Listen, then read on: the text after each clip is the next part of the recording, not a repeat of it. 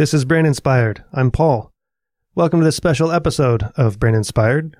I say it's special because um, it's a panel discussion. I was recently invited to moderate a panel at the annual Bernstein conference. This one was in Berlin, Germany. The panel I moderated was at a satellite workshop at the conference called How Can Machine Learning Be Used to Generate Insights and Theories in Neuroscience? And you're about to hear that panel discussion because the Bernstein organizers were generous enough to uh, let us record it and share it with you. So, this discussion came on the second day of the workshop after each of the speakers had given their talks. So, some of what we talk about may lack a little bit of context, but in general, all the speakers did a good job of kind of re summarizing uh, what they talked about in their talks so that it would make sense uh, during the discussion. There were also questions from the audience, and I cut most of the actual uh, question asking parts out because the microphones didn't pick them up very well. But I did my best during the discussion to repeat the question. So if it seems jumpy, it's just because I cut out the audience question and re asked it as best I could. As for the speakers, I'll let them introduce themselves in a moment briefly, um, because I asked them to introduce themselves in the beginning. But I'll say right now who the speakers were in alphabetical order Katrin Franke, Ralf Haefner, Martin Hebart, Johannes Jaeger, and Fred Wolf. And you can learn more about them in the show notes at braininspired.co slash podcast slash 177, where I link to all of their information. I also want to say thank you to the organizers of the workshop who invited me, uh, and especially to Mohammad and Michaela, who, uh, at least for me, ma- you know, made everything run very smoothly for me, made sure I was having a good time, and I know that they were working hard to like set up the recordings and essentially run the workshop. So thank you both uh, specifically and the rest of the organizers as well for having me. So like I said, the, the central question of the workshop was how can machine learning be used to generate insights and theories in neuroscience? But as you'll hear in the uh, discussion, we go over a range of topics kind of surrounding that central question. So I think it made for a really fruitful discussion, and I really enjoyed getting the perspectives of each of the panelists. I hope you do too. Thank you for being here. Thanks for listening. Enjoy. The first thing that, we'll, that we will do here is go down our distinguished panelists. If you would just say briefly who you are and what you do, and if you have any pets. And then, we'll begin. Fred, can we start with you and then we'll go down the line? So I'm, I'm happy to be here with you today. Uh, and my name is Fred Wolf. I'm a theoretical physicist. I've uh, been working for 15 plus years with systems neuroscientists, cellular neuroscience, synaptic physiologists, uh, still practicing um, rigorous smarty ways to understand the brain. And currently, my research interest is mostly on the frontier between evolutionary biology, reconstruction, and computational neuroscience. My name is Ralf Haefner. I'm a computational neuroscientist at the University of Rochester. Um, I'm particularly interested in sensory processing, and especially through the lens of probabilistic inference, uh, interested in how neural circuits implement probabilistic computations.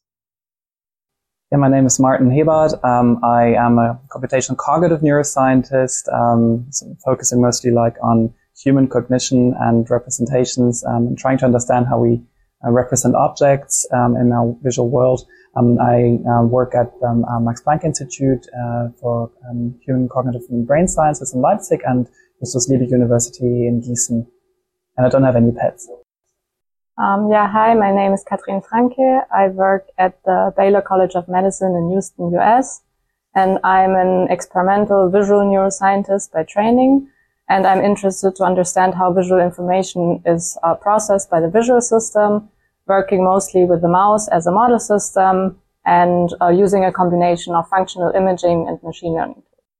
All right, I'm Yogi or Johannes Jaeger. I'm not a neuroscientist. I'm an evolutionary systems biologist by training. I'm trying to do philosophical work in biology these days, and I'm interested in the differences and the relations between living systems and machines.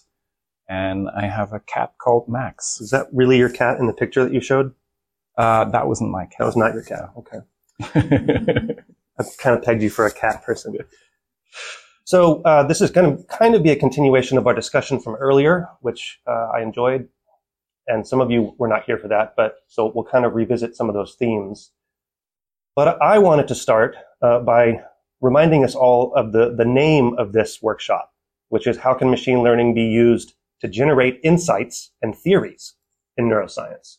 And none of the talks so far have really addressed that. And none of our conversation earlier really addressed that, that actual question, right? So we, we talked a lot about what the models are doing, how to improve them, how they give us prediction and control, and how that's related to explanation. And I think that that'd be fun to continue that discussion. But if you could describe how machine learning, like the modern machine learning, whether and how it has sort of shaped your thinking about brains and minds um, throughout your research. Yeah, I'll jump in. Um, so I think there's a deep connection or similarity between the problem that the brain faces and the problem that machine learning is trying to solve. Namely, how to make sense of large amounts of data and try to extract um, actionable, behaviorally relevant um, insights from that. And so I see, you know, at least two ways in which machine learning um, can serve as an inspiration. For my work, it's been particu- particularly in terms of um, looking at what kind of algorithms and representations uh, statistics and machine learning has come up with uh, to serve as hypotheses to then test for the algorithms or representations that the brain may employ. And that's really kind of the closest to my work. Um, the other aspect that I tried to mention yesterday um, is, I think, a big open question is what are the best levels of abstraction? Uh, which observables in the brain, you know, spikes, membrane potentials, firing rates, whatever, um, should we try to model and are most amenable and productive to model. And I think that's also an area where machine learning may, may help us, uh, find those levels of abstraction without putting in too much, um, of our, you know, intuitions, but trying to discover it in an unsupervised way.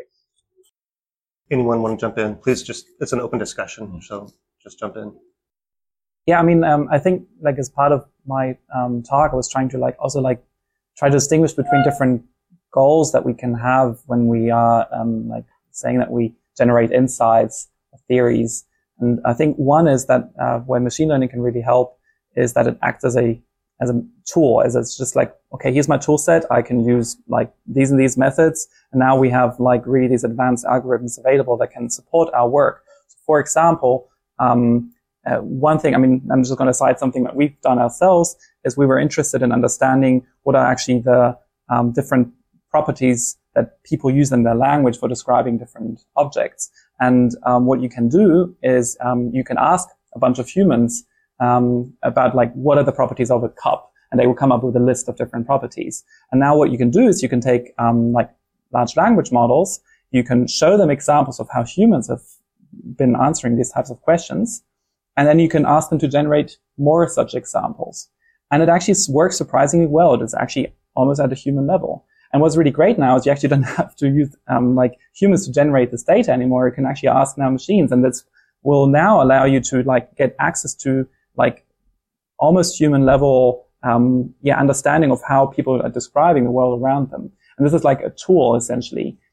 And on the other hand, of course, um, then what you can also do uh, is you can um, use these methods as models of whatever you are interested in. So, for example, if you take like um, deep learning models, um, what you can in principle do is you can say, okay, I'm interested in understanding um, like how does our visual system actually work, and um, you can build like different models that um, competing with each other essentially for explaining like different different phenomena, and um, you can look which of those models uh, is actually doing a better job, and by seeing which model is actually performing better, you can potentially gain some insights into the mechanisms underlying these um, uh, these computations that from which the representations then arise. One of the things that we were talking about earlier, you let's say using them as a model of a system that you want to understand is how little variance they actually explain.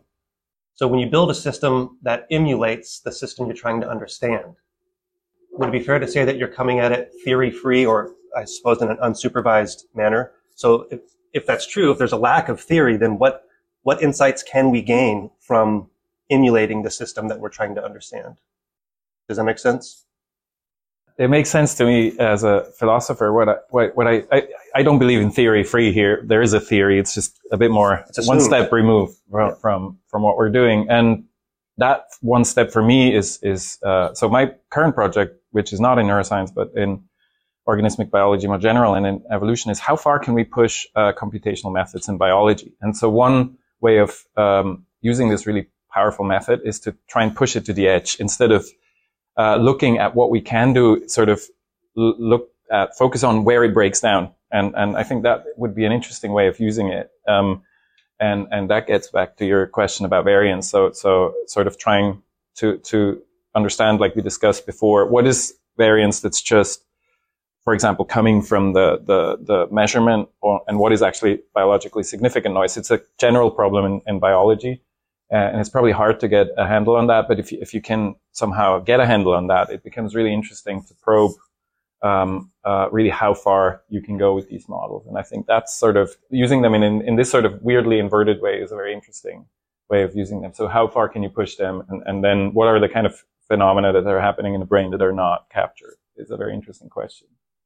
So maybe uh, one comment I have is that I think you're right that maybe in our talks we didn't address um, the question like explicitly about like how uh, we use it to um, generate insights. And I think it's a very important um, thing for each like researcher who uses machine learning tools to explain what is the purpose of those tools. Like you said, you might use them just as a tool versus as a model of the system that you want to study. And I think it's very important to make this distinction um, because some of the limitations that come with the method um, are like valid, and so it depends on the purpose of the um, what's your ultimate goal, for example. And so I think one um, big advantage of the system is even though maybe we don't have, so we model it and we might not understand it mechanistically, but we can use this, it as a model of the function of a network or of a specific neurons or brain area.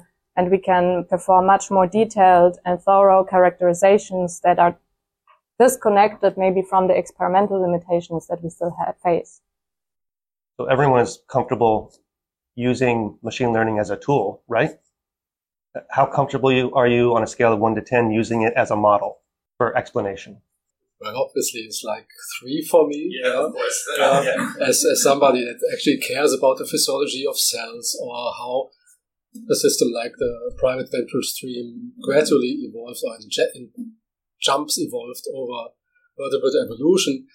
Currently, um, machine learning based approaches haven't started really full fledged to contribute there. And that's where I see important open questions that are timely to, to address.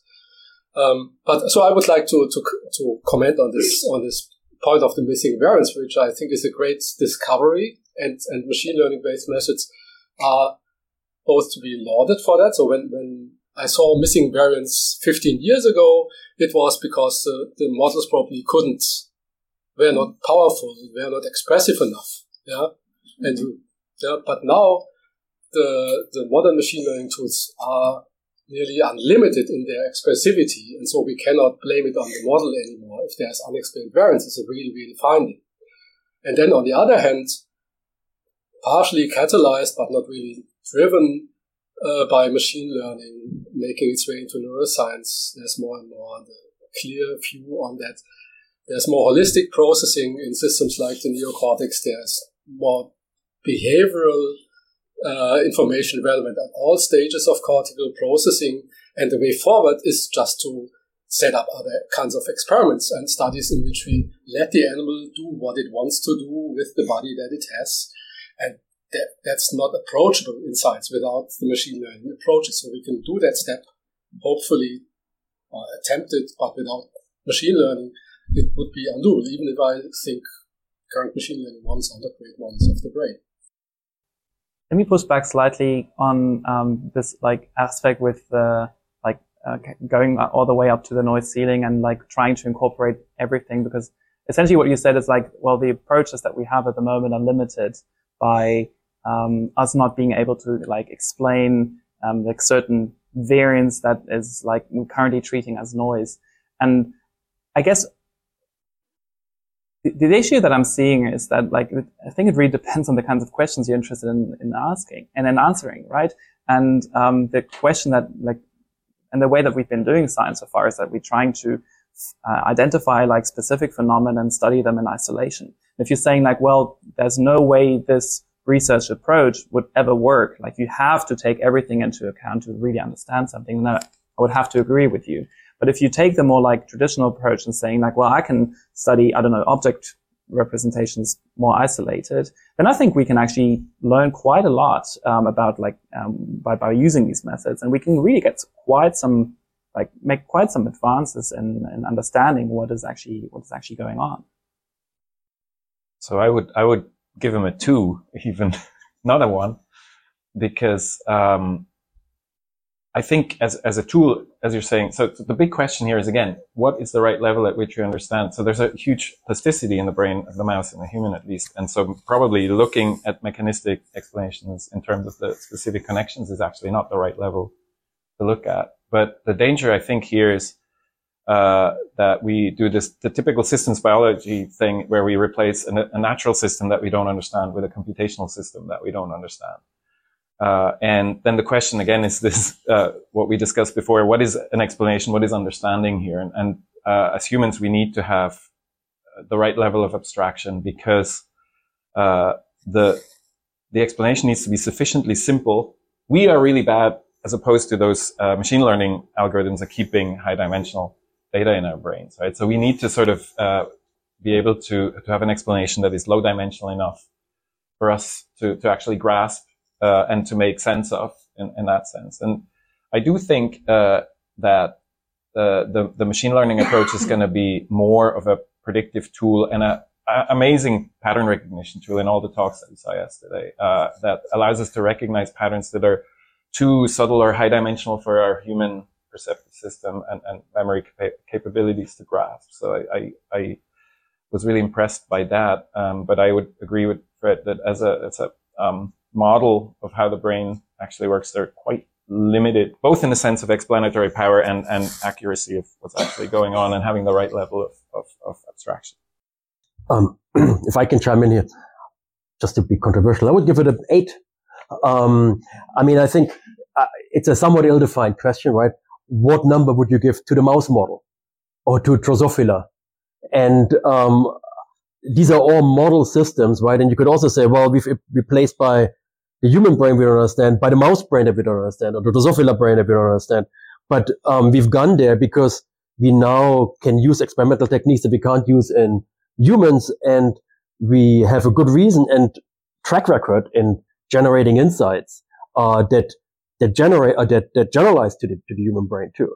And I think the same can be said for um, artificial um, or basically machine learning based systems of the human brain, because now even more so than for the mouse or for Drosophila, we can interrogate them in any way we wish, um, and uh, ask, okay, you know, what might be more simple summary explanations for the complicated uh, processes happening in you know millions of of computational units there that we can then go back and test in, in, in biology.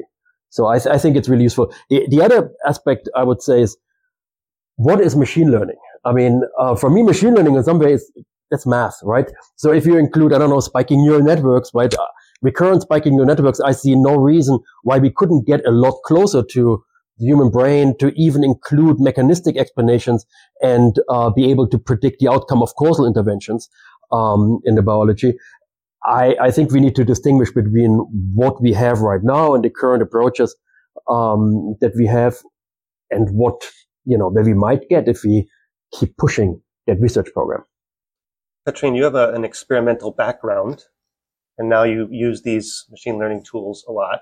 Uh, so, maybe, could you reflect on how, you know, because an experiment, presumably you form a hypothesis and test it, although that never actually happens. Uh, but presumably you do, and then that is supposed to generate insight, right? You um, interpret your results. Um, and in the machine learning world, it's it's a very different world. I mean, do you can you just reflect on the differences and maybe whether you think an experimental approach is more amenable to generating insights relative to a machine learning, more or less amenable? Yeah. So maybe before that, I just want to make the um, point that I think I agree with Ralf that it's very important to define your level of abstraction. And I agree that maybe the machine learning tools that I also use are not like a good model to gain like mechanistic insights about the circuits or the cell type like correlates of what we see. However, I think they are like a good model of um, each uh, neuron's function and how they represent like visual information. And in that sense, I have been surprised how well the models, although they might be black box models, um, capture. So when you verify it in the experiment, they uh, truly capture the relationship between the visual input and the response, but also other variables like behavior, for example. And so as an experimental neuroscientist, I'm, I have been like everyone struggles with like experimental limitations. And it's kind of a dream to have a model where you can present all kinds of stimuli you want and predict responses and derive predictions to then um, plan specific experiments to test those predictions. And I think in that sense, it has been very powerful, um, yeah, in my research. So that makes a lot of sense to me. I mean, so, one of the great promises or the great perspectives of neuroscience now is how multimodal and complex these experiments can be. But that means the design space is so much bigger at what you can think through seriously. And so we need machine support to design experiments to, I mean, there are limited resources in time, in person, power, and so on. And for that reason, uh, there has to be a shift towards machine-aided experimental design. Yeah, building on this, I mean, I mean, I think this is related to the bigger question of what's the role of simulation in the scientific process, and um, which isn't you know specific to neuroscience or computational neuroscience. And uh, I think this is just a special case of that. And um, you know, active experimental design, trying to identify the experimental conditions that are the most informative for our scientific theories, um, is really important because experiments are expensive compared to the simulations that we're using to to design them. Maybe one question could also be that if I want to learn a relationship between the stimulus and a response, but also let's say an intrinsic goal or behavior, and I use a black box model and it learns a relationship and correctly predicts, let's say, um, the neural response to one of those variables, maybe how it learns that is different from how it is implemented in the circuit. But then we could ask, do I care about that? And I would say at this point, I would not care how it's implemented like in the model because I'm using the output or the predictions of the model to derive predictions that I'm going to test anyway in the experiment and then look at the implementation, maybe using other techniques. I think there it's really important to recognize that the, the use of the model as a tool rather than a, an accurate representation of what a brain is, because uh, if we then you know suddenly forget that, distinction, then then we draw all kinds of conclusions about brains. What was the book that uh, uh, came out two or three years ago? The brain is flat, or something. The mind is flat. The mind is flat. And um, so that's that's a conclusion that I don't think is is immediately warranted. Let's put it carefully here, from from that sort of thing. So so there's a big difference. So I think I, I really love it how everybody is really actively reflecting on how they use the model uh, for, as a predictive tool versus as itself a representation of how the brain works. And, and, and that was a really positive surprise for me coming here and not knowing the community. So that, that, that was really great to discuss with you guys. Um, because I think that distinction is crucial. And in the literature, it's, it's rarely made actually. So I wonder, should it be made, made more explicitly, maybe also in print? I mean, um, uh, but, but you also have to say that, I mean, there are, there's quite a sizable fraction, I think, um, of, of researchers really interested in using these methods as computational models of the processes that they're interested in understanding. So in my field with object recognition, there's a lot of push for trying to actually build a model that is mimicking the processes that we think the brain is doing. And it's obviously, I think it's a really important, um, really important aim to achieve if you have something like that, because then you can start manipulating this model. You can try to like see uh, well, what does the model not explain? And you're really like gaining a really much better theoretical understanding of what could actually be going on. Um, one of the issues I'm seeing with the approach, and it's just like um, where we are currently heading, is that people are taking just off-the-shelf machine learning models, um, fitting them to the data, and seeing which model is explaining most variance. And um, in a sense, I mean that's that's good. That's a good first step. But um, with this approach, you're obviously always limited by kind of trial and error if you want. Because like, well, you always find like new computational models. Oh, great. We can try these out. But you like, you're not necessarily building in specific mechanisms yet. So that's something that I at least have not been seeking that you can actually get like, if you want state of the art predictions by building in like very, very specific types of manipulations, um, that, um, that really like reflecting mechanisms. Maybe you can, you can go a bit further in that object recognition domain. Um, and say something about the other term that we haven't mentioned here, which is insights and then this theories. Yeah, what is a theory to you? And so in, I mean, in the old days, like when I was a student, uh, the, the, I thought there's initially the two and a half dimensional representation, and then it goes to uh, something 3D, and then I, I, built categories from that, like Marr imagined. Uh, I would think we should arrive then at a much better. So, what, what is this theory? How can you use deep neural networks that model the ventral stream to extract a theory that gives us notions and relationships and, and something that you can express in a couple of principles and, and derivations. Right. I mean, to me, it's um, it's it's a no-brainer that like you can't generate a theory just from data alone, right? Like you have to like you have to look at the data and you have to interpret the data and you have to make sense of it and you have to like generate a theoretical like understanding of it yourself.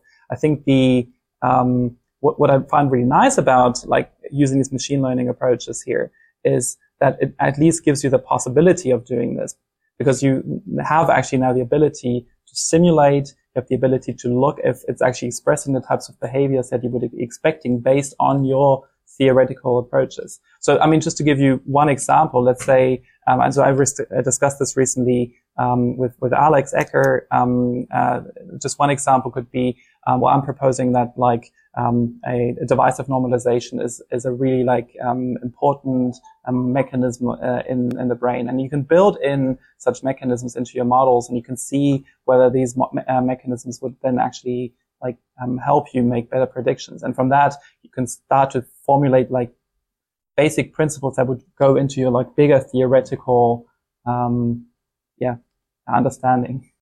So you're constraining the machine more and more to adhere to certain uh, processing principles or representational principles and then see work towards one that's still human-like but understandable or more principled than I think at least that's um, optimization. Um, yeah, exactly. I think at least that's a hope, and um, that's like one possible pathway. There's a lots of limitations, obviously, obviously, that you can come up with, like oh, isolating individual like one uh, ones of these parameters. Maybe they actually only act in concert. Maybe I actually have to manipulate all of them together to get the kinds of phenomena that you're interested in. But but in, I mean, I think that's kind of the hope. Yeah. That's very far away from a sort of a ideal or myth, maybe of hypothesis-free application of machine learning, though, right? I mean, is there an acknowledgement of that, or is that? So I think that's still very widespread. This idea that we can infer interesting theory in the sense that you use the, the term for it just from, from reading patterns out of data. And that's not confined to neuroscience at all. Um, and I think that's a, a very, um, problematic way, um, to use these tools because they're very theory heavy, just in a different way.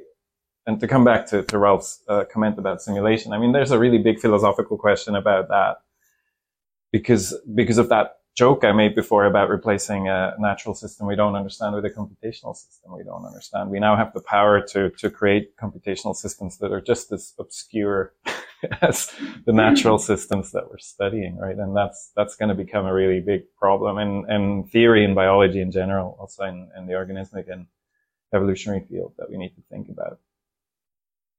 Should we talk about dynamical systems theory? Uh, so a lot of people are kind of taken, going back to the idea of what's the right level of abstraction.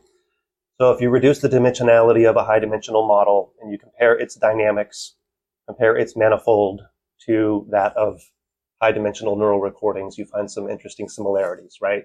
Uh, while they're performing cognitive tasks. Just thinking about generating insights um, and theories at first pass, that's very exciting, right? Because, oh, um, there's a low dimensional structure to this high dimensional data that is shared. Um, and I, I, can describe both the um, natural data and the artificially generated data on the same kind of low dimensional manifold. And so that has kind of sat with me for a while. And now I'm questioning, well, what does that really tell me though? Is a trajectory a thought? Not really. uh, what what does dynamical systems theory? What is you know projecting it into low dimensional spaces? What does that uh, gain us in terms of insight? Do you have insight on that? And is is that a good level of abstraction? The, the question of lower dimensional effective state spaces uh, is very intimately linked to our thinking about dynamical systems. That the search for lower dimensional state spaces is somewhat successful doesn't necessarily mean that it's the fingerprint of collective um, dissipative dynamics during the computation. So there, and so I think that's where my feeling is that we are just at the beginning. Yeah? So there, there's a task dimensionality yeah, that kind of puts a ceiling on how high dimensional something that you can systematically extract can be. And then even without feedback, if there's a lower rank connectivity in the system, it would confine the, the dimensionality of a representation, even without recurrent dynamics playing a role. But of course, I mean, anatomically, we know that these are densely connected recurrent nonlinear systems. So eventually, the dissipative nature will also play a role. And the aim is to understand how that is a tool for computation and things like persistent activity and, and working memory it's getting substantiated more and more. And in are beautiful experiments like in Drosophila central complex where theoretical predictions from that uh, line of, of thinking and, and modeling made nearly 30 years ago pan out with every prediction. That's fantastic. But on the whole, in systems like primate brain or mouse brain, um, there, there, we, we, we should keep all the, these different hypotheses that can constrain uh, state spaces of neural um, uh, states in the in the play. Yeah? I'm, I'm, my expertise is nonlinear systems, but I think it's just one one way to make sense of this of these discoveries, and we have to kind of test these against each other and become more systematic in, in uh, nailing what's really behind particular low dimensional uh, brain dynamics. There's another really important limitation here, and that is that uh, these dynamical, classical dynamical systems have to have a fixed uh, topological uh, configuration or phase space, and that is not able to capture the organizational aspects of the brain because those are actually reconfiguring the system on the go. So you have uh, configuration spaces that are constantly changing dimensions and, and topology uh, qualitatively. And, and there is work like by Walter Fontana and others in the 1990s, for example, about those limitations. You can show that dynamical systems theory is a really big, again, it's a tool that's really useful to, to basically bring the, the dimensionality of your problem down and, and generate understanding in that sense that you can actually grasp something. But um, it has its own limitations built in. And, and I think this is something we bump against. So you can then use, uh, something like lambda calculus, which is another implementation of computation theory. But it's almost intractable. I mean, you can run programs in that, but it's, it's almost intractable to do analysis in systems like that. So again, you bump against this complexity barrier where you're generating a predictive tool that is not generating the kind of insight you're hoping maybe to generate in the end. Um, and this is something that this balance between tractability of the tools we have and the, the, the, the ability of those tools to capture what's really important underneath the phenomena that we, we are trying to explain is a huge challenge right now, I think, in not just in neuroscience, in, in, in the life sciences and also social sciences, higher level agential systems in general. So, Yogi, um, your talk yesterday was arguing that brains are not computers, and a lot of what we discussed earlier this morning was in that vein. So if I completely agree with your arguments, I'm still left with wondering how, how that shift in perspective changes my science. Do I need to do anything different? And will, what does it gain me? No, the good news is you don't have to do anything different, but you have, so the idea of, so people have a weird um, idea about philosophy nowadays, and I think it has something to do with a lack of education in philosophy among scientists, and that is that if you have different philosophical worldviews, you have to have some empirical means of distinguishing, uh, distinguishing them. But the problem is that even a, a really radically empirical view, this sort of, uh, you know, the world is a mechanism or the world is computation is based on a bunch of unprovable assumptions. And so you have a set of assumptions that you have to base your knowledge and your view of the world on. And you have to choose from them. And ultimately, these are not empirically testable. So the question should be different. The questions that we ask for the practical importance is what kind of um, uh, co- context does it give the, the, the sort of work I do in the lab, which, you know, like I have an, a master's that's called master's in holistic science, and to the day I don't know what that is because science is not. It's it's reductionist. It's analysis, you know, and the the point is not that reductionism is wrong. The the point is to use it in the, its right context and to see it in its right context. So that's one thing. And the other thing is then what is the range of questions you can ask legitimately in your field with this view of the world, and what kind of answers do you accept? And my argument is that if you switch your frame, like I, I suggest, then you just have a broader explanatory, a, a, framework with a broader explanatory potential than, than the, the, the mechanistic computationalist one. And so that's the practical implication. The question is not, is there an empirical test to show is the world a machine or is the world not a machine? No, there isn't. The choice you make, and then you get a certain amount of explanatory uh, oomph from that. And I would argue very practically that the, the, the view that the world is not a machine, the brain is not a machine, gives you more explanatory power in the end. Um, and more, a better grounded context for your empirical work. But the good news is you can, if you, if you just reflect on that every once in a while and you don't forget it, you can actually, these methods we saw yesterday in the talks are super powerful. And, and as, as you guys said, I mean, they allow you to ask ask entirely new questions. So it's great stuff. So as a, as a tool, um, uh, go for it. Yeah. Does that perspective? Oh, please. Yeah. You guys just yell out questions as well. When does a model or tool become a theory? Just repeating the question. I guess I'll have to answer that. So the, I would personally, I mean, it's a, it's not a black and white thing, but it has, it goes beyond just prediction, right? It goes, uh, it gives you a sort of an insight in the sense that it, it either clarifies concepts that you're using or it puts them in a specific relation. And again, I always, I have a very pragmatic view of what theory uh, should do in science and also a very broad view of what theory is. It's not just like a theory of evolution or broad theories like we have in physics. It can be a local model and it's, it's a conceptual framework maybe that you use to inform your empirical research and I think it has to do work in the sense that it has to give you new ways of, of querying your system. If it doesn't do anything like that, then it's not useful theory. Okay. So theory is not just there. This is armchair theory then. So uh, theory also has to do work. And it's interesting. Philosophers are increasingly looking at what theory, what role theory plays in the life and neurosciences.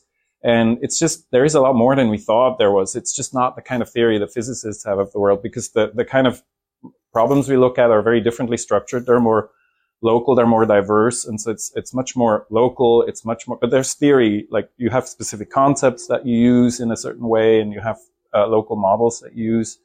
And so it's much more interesting to see how is that working. And, and, and the aim is not to get an overarching grand theory of everything about the brain, but it's to understand specific phenomena, uh, what's happening. And that's theory too for me. Well, but also in physics, there are sub theories. So, for instance, I mean, there, we have light here, it's sunlight, and we all been taught the theory that that's because there's a nuclear reaction on the sun going on. And there were alternative theories to that. Yeah? It's a nice example because there were no experimental studies of the sun. Yeah? So, like, science from, comes from celestial mechanics, and there are no experiments in that domain. It's all inference, and so it's an example to remind us that so if you work toward theories, you can come to firm conclusions about really untouchable things far away. And I think that's a that's a legit goal for neuroscience as well. So the, many of you uh, have the hunch or believe that there are these latent states, lower dimensional things. You can't observe them. Yeah? They have to be inferred. They are inferred in that and that way. And so it's, can we move this to a level where it's kind of conclusive evidence that, okay, now this study proved without doubt that there's this system of latent variables that's really what's going on. That's a statement like there's a nuclear reaction in the sun. Yeah? And so that's where for me it's that's a that's a different activity than building a model. Really caring about a certain qualitative class of explanations and whether they really pan out. They should be able to be wrong. Yeah? So that's another way where there's a, so the great advantage of these of these modern models is they have so large uh, expressivity that they cannot be wrong. Maybe you don't have enough data to fit them, but are, the models are never wrong. They are powerful to describe everything. That's why why we have this great progress. But the theory has to be has to have the, the feature that can fail. Yeah? And, we, and, so there should be actually alternatives uh, if there's otherwise we are bound to uh, exhibit uh, expectation bias driven research. I mean, um, there's a lot of philosophers uh, of science have been like thinking about this kind of question of what, like, when does a model become a theory? At what point would you consider something a theory? What's the, um, like, how does how does one theory evolve from another, or how does this change across the course of science? I think in this specific context, I think we should ask ourselves, what do we mean when we talk about a model? Like, are we talking about a conceptual level description, like more descriptive model? Are we talking about a quantitative model? Are we talking about a mechanistic model? So these are different levels of description. And I think that for something to be called a theory, it has to be something more general than a model. I think most people would agree with that. So what is it then that makes it more general? And my guess is it has to do with the um, explanatory powers um, and the amount, like, of number of predictions you can generate from from it. And something that I think most theories have in common is you have some very basic principles, something that like works for a lot of different um, different like aspects of what you want to be explaining. So let's say for like a, a good model for like um, one one phenomenon that we observe a lot in the brain is that you get this mirror reversal um, in retinotopic maps, right? Like, um, and if you have a good model um, of explaining why this is the case, why we find the regions and the selectivities where they are in the brain, I think that would then maybe like start to qualify as a theory of um, like topographic organization in the brain. Um, Johannes, may I ask, can you, um, do you have any examples in mind of theories you, that you would call like a theory in neuroscience or like broader, like life sciences or biology? I think that makes the point probably much more clear. Right. So I'm not a neuroscientist. So, yes. uh, I mean, the obvious uh, candidate is always uh, evolution in, in biology, but um, it's also problematic because it's, well, it's kind of a good example because the, the, the, basic principle of Darwinian evolution is very simple. You need three things. You know, you, you need heritable fitness basically and some, some variation in that. And then if you start thinking about it, the actual implementation, just like uh, Fred said about physical theories, that the overarching theory there is very simple. And then the application to specific um, problems requires a lot of work to make it into a working model and then the particulars of how that works and, and also questions like what is the right level of selection? What is the unit of selection become really hairy and complicated? Um, and so i think that's that's a good um, example obviously. Um, not a very interesting or surprising if you think of an organ system maybe immune system would be an, an example.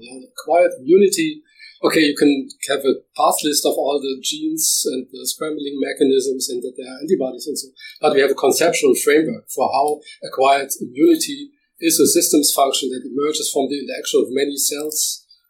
Um, and so that would be for me a theory of a, of a, of a distributed organ system where we have a handle, yeah?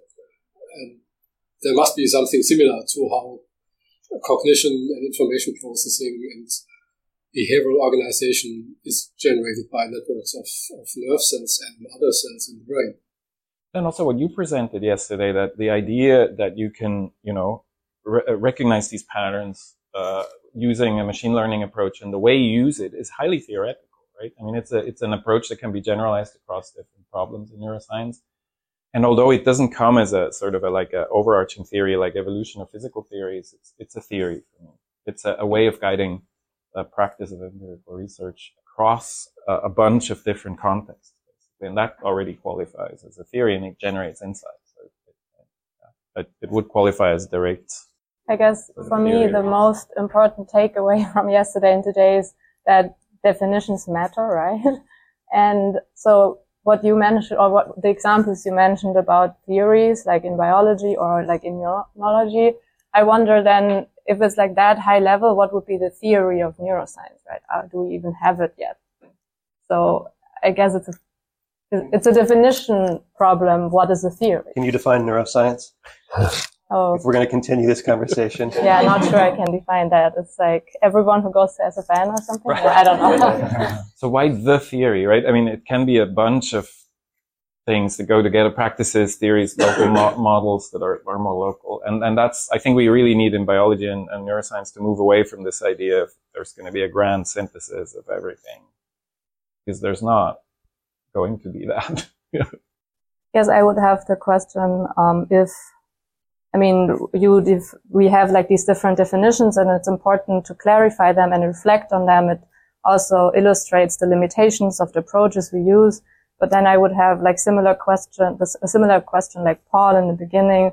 So if we come up with a definition of theory, what would that basically change about how I do the science practically, right? I could say something to that, but uh, so I think w- one problem we have in biology is a, is a, a, a neglect and maybe even a disdain for, for theoretical That's a real problem. So we are actually bumping into all kinds of uh, uh, problems at the moment, uh, which have to do exactly with the part of making insight. You know, big data sets, um, uh, huge algorithmic approaches to learn from those and predict things uh, often fall short of actually generating insight into what we wanted to understand in the first place, which is how the brain works and how uh, maybe um, higher level phenomena can come out of that. And, and so I think that's, that, that, that's how it's, uh, actually important because it allows you to more explicitly reflect on what you're doing. And maybe that's like we had about 80 years of technological progress driving, uh, the life in neurosciences now. And, and maybe it's time to sort of reflect a little bit now on what we're going to do with those technologies. And, and we have a bit more conceptual, uh, work to do at the moment. That's sort of, uh, one of my pet uh, peeves that I have with my fellow biologists that we're we're neglecting to do that at the moment. But on the other hand, this is the time to run rampant with data and analyses because we can. Yeah, I'm not against.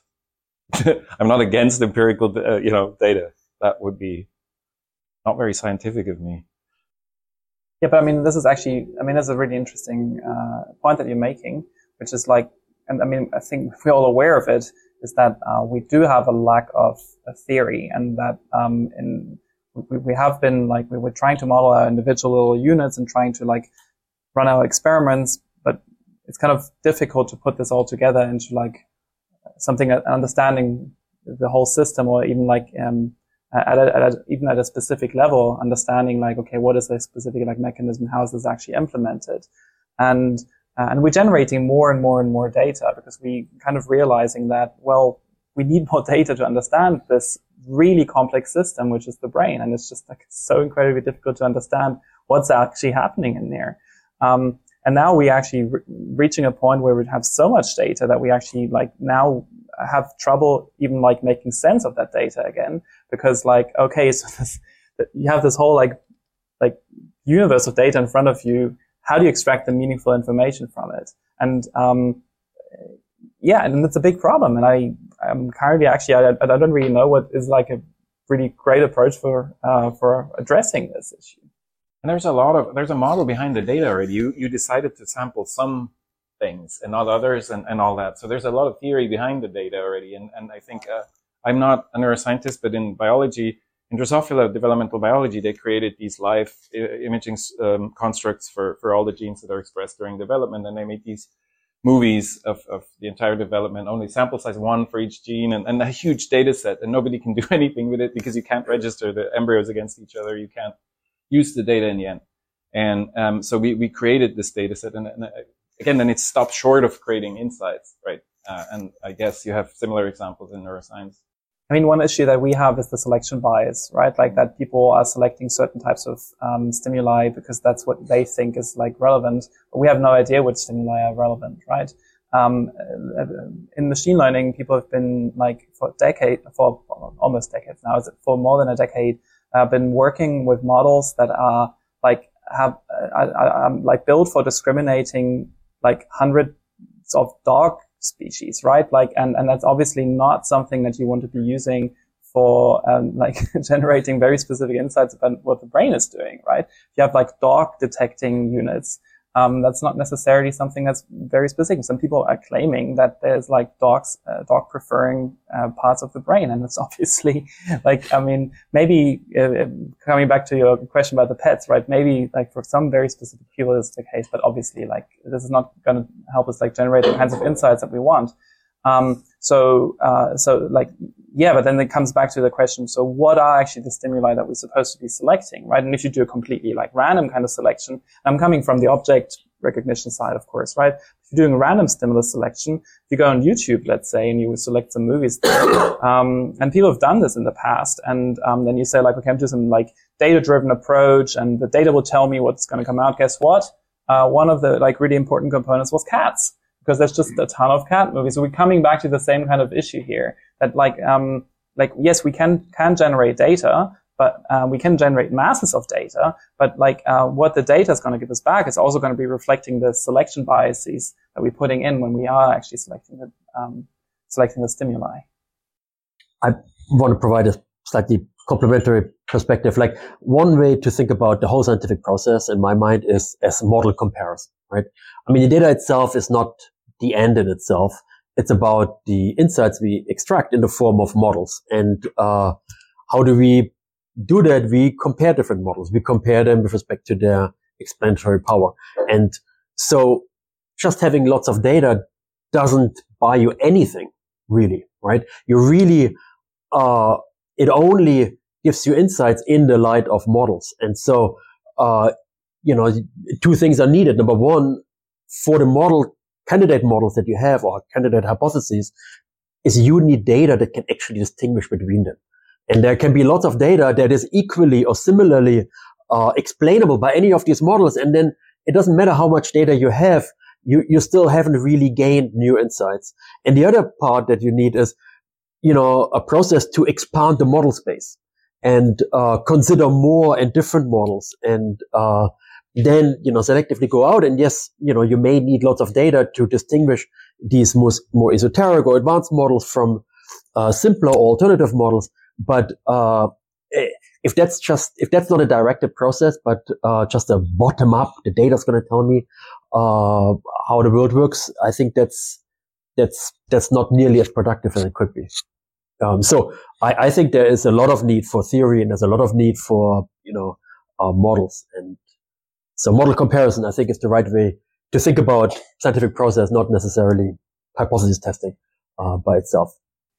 But what I find really interesting about this um, idea, and I, I, guess you're also playing into the, the direction of like Tal Golan's um, like um, controversial, controversial images, images and um, like yeah, experimental designs that really like distinguish between different conditions. What's really interesting about this is like, I mean, we all most of us are coming like from this data driven kind of perspective. And it kind of turns the whole approach upside down again, because now what you actually need to do is you need to test, instead of saying like, oh, I can just use the systems identification approach and just testing all of these models against each other. Now you actually have to go back and you have to specifically collect data in order to distinguish individual models. And then like you have to like go back to the more like traditional cycle of how like science is, is, is working and which is I would, what I would call the right side up. Yeah. and not, not, not upside down, right? I mean, yeah, exactly. uh, this is direction you should go.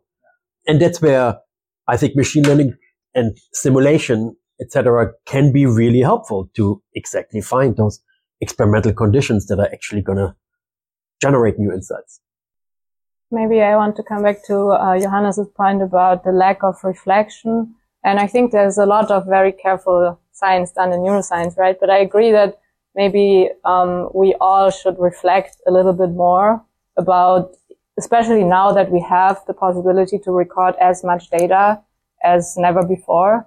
And if only then in the end, uh, the most important thing is like what you said, we reflect on the biases that exist before we do the experiment, right? We need to be aware of them um, before we do it and try to maybe uh, eliminate them or not. But I think uh, reflection um, is definitely something I guess all of us um, can use a little bit, or at least I can tell for myself. Sometimes we're like trapped in our own little thing we do, and then it's uh, this is, I think, the most uh, the best thing I take away from yesterday and today. 100 100% agree. I think to add one uh, little thing to this, I think we also have to come together um, because what we're seeing at the moment is that like uh, lots of different initiatives are starting, like everyone collecting their own like big data set because people can collect these huge data sets now. Um, and uh, I think you could actually gain much, much more if people were really like coming together, like together deciding which directions they should be exploring and then actually like making a bit much more targeted exploration rather than just like um, maybe several labs competing, collecting the same kinds of data, uh, rather than just saying, like, okay, you go this direction, I go this direction. Both directions are equally interesting at the moment, and then we together are actually going to figure out which which direction is actually the right one. So at this point, I just want to put a, a complaint in about the academic system that we've set up because it's not allowing this to happen. And I'm really happy for this workshop because it's one of the rare exceptions that has an unusual format that allows us to have this conversation in front of other people. But um, it's happening way too little. And that's also the fault of a system that only incentivizes the production of, of results, not insights. Uh, yeah. What is happening way too little? Time for reflection. Time so for reflection. Uh, we had this conversation yesterday about how, especially as a junior researcher, you don't have time for this, uh, and it should be part of your training uh, to set apart time for this because the most important thing is to learn how to ask the right questions, and that's going to save you a lot of time. save you. I don't know how you gain or save time. It's a, a weird concept, but um, it's going to save you a lot of time. Let's say uh, further down the line if you actually do something uh, that has an impact. Um, the, so I hear this over and over again that people say, "Oh, yes, I'm interested in philosophy. I'll do that when I'm uh, retired." and no, this is this is not the kind of philosophy you want to do. You the, the point of philosophy again is philosophy is a kind of a theory that is underlying your assumptions, and it's supposed to do practical work in that it informs what you're doing in your practice. And it, it, there is a lot of philosophy that doesn't do that, and so we need more targeted interactions between those philosophers that are useful for scientists and those uh, philosophers that pay attention to what scientists are doing. So they're a minority over there with the people, the minority over here that are in this workshop and interested in these kind of philosophical questions. And I think there really needs to be a synergy and a space, but it's, what I'm saying is it's really hard to create that space, uh, at the moment in an academic system, uh, that is not built for that. Is it that what you, what you want people to do is um, use the insights that they've learned from like philosophy um, to like also motivate their way of doing research, or is it more that you want people to learn actually how to think in the structured way uh, for approaching problems? Uh, this is in a similar way as like a philosopher would like dissect um, like uh, the like theoretical way in which we actually are approaching the kind of the worldview that we're imposing upon our, our research? I mean, both, because one simple example is that the systems we're studying are extremely complex and underdetermined by the evidence. So there's often multiple ways of completely validly interpreting them. And there's, so it's not a competition of who has the better model and who wins out. Often innovation, most of the time innovation doesn't come from the mainstream of a field, but from, from fringe ideas that are not lunatic, but are well, well argued. And we need to have more awareness of that. But if you try to get stuff published that's not in the mainstream, I don't know if you, you guys have this experience, but it's very difficult. Uh, there's a lot of gatekeeping because there's so much pressure on people to publish and, and so on and so forth. But I, I could go on for days. It's just like if you have such a high, highly competitive system, it doesn't allow for these things to happen. And if you had more people that are a bit more aware of these issues, that science may not really work like the way they think it works. It's not quite as simple as that practitioners of science, then we could build a lot from the bottom up and, and, and create those spaces, even in the current system. What Martin was saying earlier about needing more shared reflection, shared data methods, in some sense, that's what we do have because everything is open source now. And there are these like international brain lab. I think there are these initiatives and huge collaborations, but, but the worry there, there's still value in, doesn't have to be fringe, but in uh, I think what Tony Movshon calls it kind of a cottage industry approach, where you have like these single researchers asking their own questions, generating their own data, doing their own experiments. Because when you come together, uh, you're losing out on potential creativity, right? So just in terms of how science progresses, don't we need both? Yeah, I completely agree. And I think when I look at the field, I also, I would say, I would love to have more diversity of different theories that then got tested, got tested, rather than I think there's too much of a, um, you know, approach of going out to collect data to confirm one's own favorite theory. And, uh, and there I agree with Yogi. I mean, the, the, the, the structure of, you know, how the whole scientific process is implemented in a human system, uh, is not conducive to this. And I think we need to actively take measures to, to overcome that. And I, I did that yesterday a couple of times and I really want to, you know, advertise again the CCN, uh, mechanism of these generative adversarial collaborations that encourage uh, researchers with, you know, they come from very different maybe theories, schools of thoughts, etc., to get together, find a common language, and um, identify experiments that could actually tell apart the different perspectives, rather than you know continuing what they have been doing and trying to find evidence in favor of their view.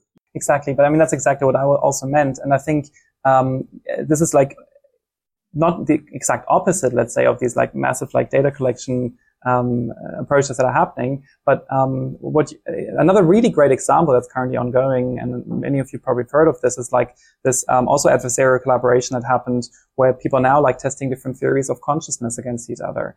And um, I mean, of course, you you know all the, the, debate around it and like how it's been working out so far. Um, yeah, people discussing.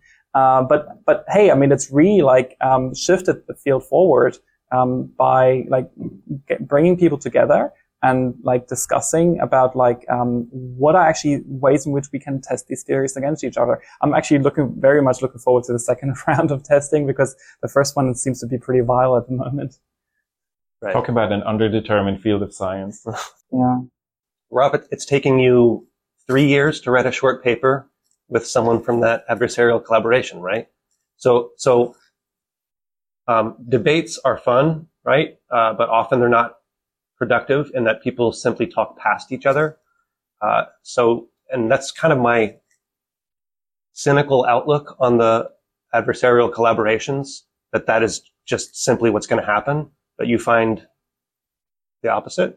Absolutely. I mean, I've been, uh, you know, I'm part of two and both of them, I think, have really moved us forward.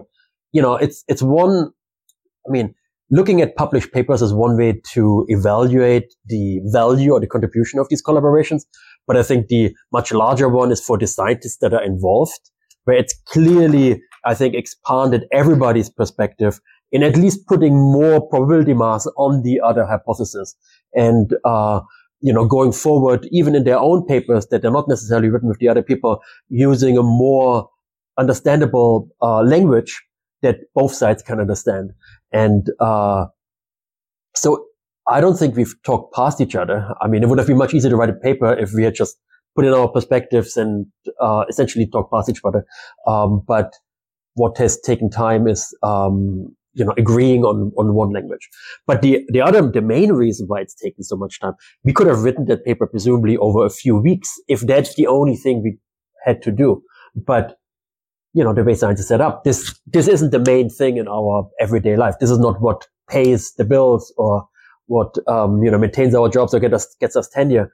And so, uh, it, it's clear that for everybody, right, it's not at the top of their priority list. And so, necessarily it'll take longer and longer. I think it's actually testament to how valuable it's been that we are still after three years, um, you know, now with the new semester setting up weekly meetings again on Zoom, despite all the other demands on our time to, you know, keep pushing this forward and hopefully, you know, mark my words, publish this before Christmas. Uh, and as we all know, meetings always push things forward, right? but, but they're, they're completely voluntary for all of us, right? And uh, to how many meetings do you go voluntarily that you know if they're not productive? As few as few as I have to go to. Exactly, right? exactly. We all tried it, so we're just going to do a really quick uh, roundup, finishing off. But We're going to start with a question from the audience. If it's a good question, if it's not, we won't. okay, let me restate your question. So there's no theory right now in neuroscience. We're pre-Newtonian. If you didn't study what your uh, mentor studied and you studied what you wanted to study, would you get to a first principle uh, that would allow the development of a useful theory in neuroscience? Is that a okay? But you mentioned Newton. Uh, this is exactly the theory we don't need in life and uh, neuroscience, the sort of overarching uh, theory of everything. And I would repeat again that theory doesn't need to be like that, right? So, and I think I would uh, sort of maybe uh, provoke a, a, little bit, say cognitive science has too many th- theories, symbolism, uh, connectionism, uh, embodied, uh, uh, you know, enaction, stuff like that. And and it's not even clear how whether they contradict each other or whether they're just different perspectives on the same thing. And and you're right. I mean, the field is in a in a in a state where uh, there is no decisive way of saying this is better than that. And so it's maybe good to explore. But I um, would encourage you to open your mind towards what a theory is and say that there are different frameworks and different models, and, and they are also theory, just not the kind of theory you would maybe expect from learning about the. the okay, so you make me defend uh, the history of physics, um, but I, I, can take it down a similar road. So I, I think what they're saying is that we are pre-Keplerian. Yeah? So there are empirical laws to be found that tell us something about general principles, yeah? and that that should happen whether you believe there would be a Newton of the Grashalmers Kant, right, or, or not. But this is why physicists should not become neuroscientists, people, because you think in laws, right? Well, I mean, and then there's a, another thing. So I think we shouldn't short sell some of the achievements of theoretical and computational neuroscience. So there is a theory of expansion recoding. And if you don't understand that, you don't, you cannot properly think about certain parts of the brain like dentate gyrus. Yeah? And there's a there's a theory of pattern completion. Yeah? There's a kind of day-to-day notion, folklore of pattern completion, but there's also a math- mathematical theory of pattern completion. And it's the, if you don't understand that, you don't know how to think about CA3 in hippocampus. Yeah? And we have a kind of, so a, a question theory of how uh, systems consolidation work, uh, that memory traces are shifted from one part of the brain to the other. It's not a complete coherent whole. Maybe it never will be, but I would really contradict that there is no knowledge in neuroscience that has taken some form of, of theory. You know? So uh, I'm going to say something controversial too. Um, I, I, think we may have something, right? And I think uh, the closest to it may be something like neural sampling um, based on the idea, haha, right?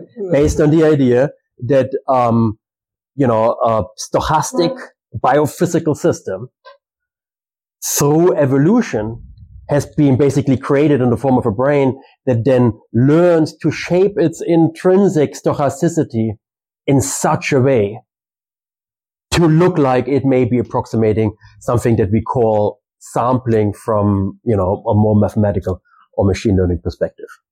And now, how close it really gets um, to that is an empirical question, or how far that um, idea takes us an empirical question. But I think that uh, might actually, you know, serve as a unifying idea for, um, you know, how stochastic neural activity um, comes about and can be interpreted functionally as performing a computation, if I may say that.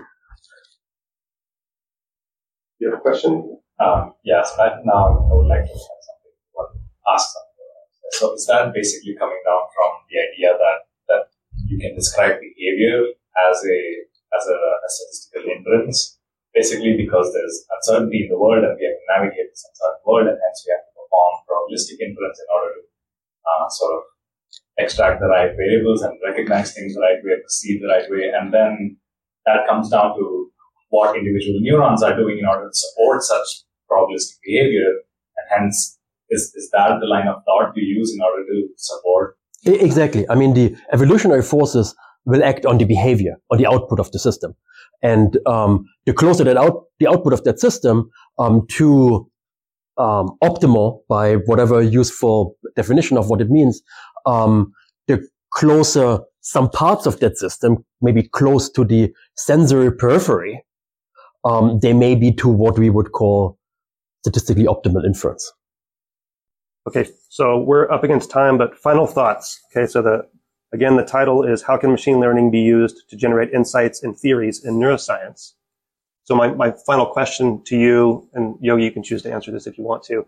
Um, what would, especially, especially you two in the middle, how can machine learning be improved uh, to help generate insights and theories? What what would you like to see? What's holding you back in in terms of machine learning models, if anything?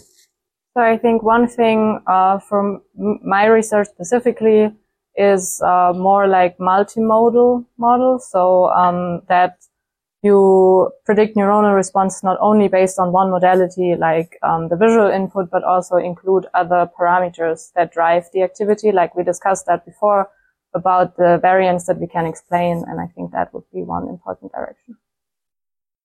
Yeah, uh, from my perspective, um, machine learning models that are a little more closely modeled on aspects of, of the brain that I happen to think are important and beyond the, you know, distributed and possibly hierarchical aspects that are already, you know, incorporated, um, it's the stochast- stochastic nature of neural activity, um, and the spiking nature uh, of neural activity. And, you know, obviously there is a part of machine learning already that looks at uh, spiking neural network, recurrent neural networks. And um, I think uh, more work in that direction, how to train them, how to um, do inference in them or use them to inference, I think uh, would be really useful. Fred, do you have anything to add? Yeah, well, I think machine learning should be used well.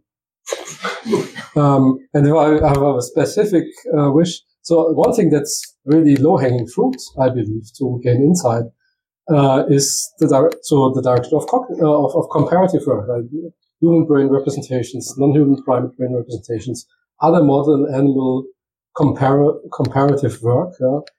Uh, in the past, my feeling is that the mainstream is to look for the general principles.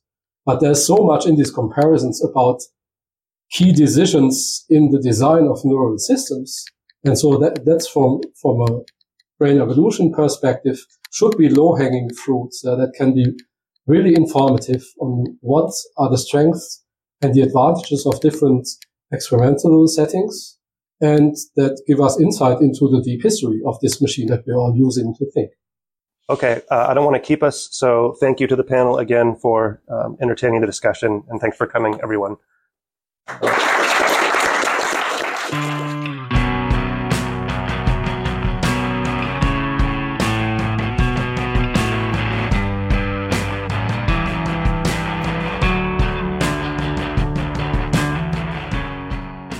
I alone produce Brain Inspired.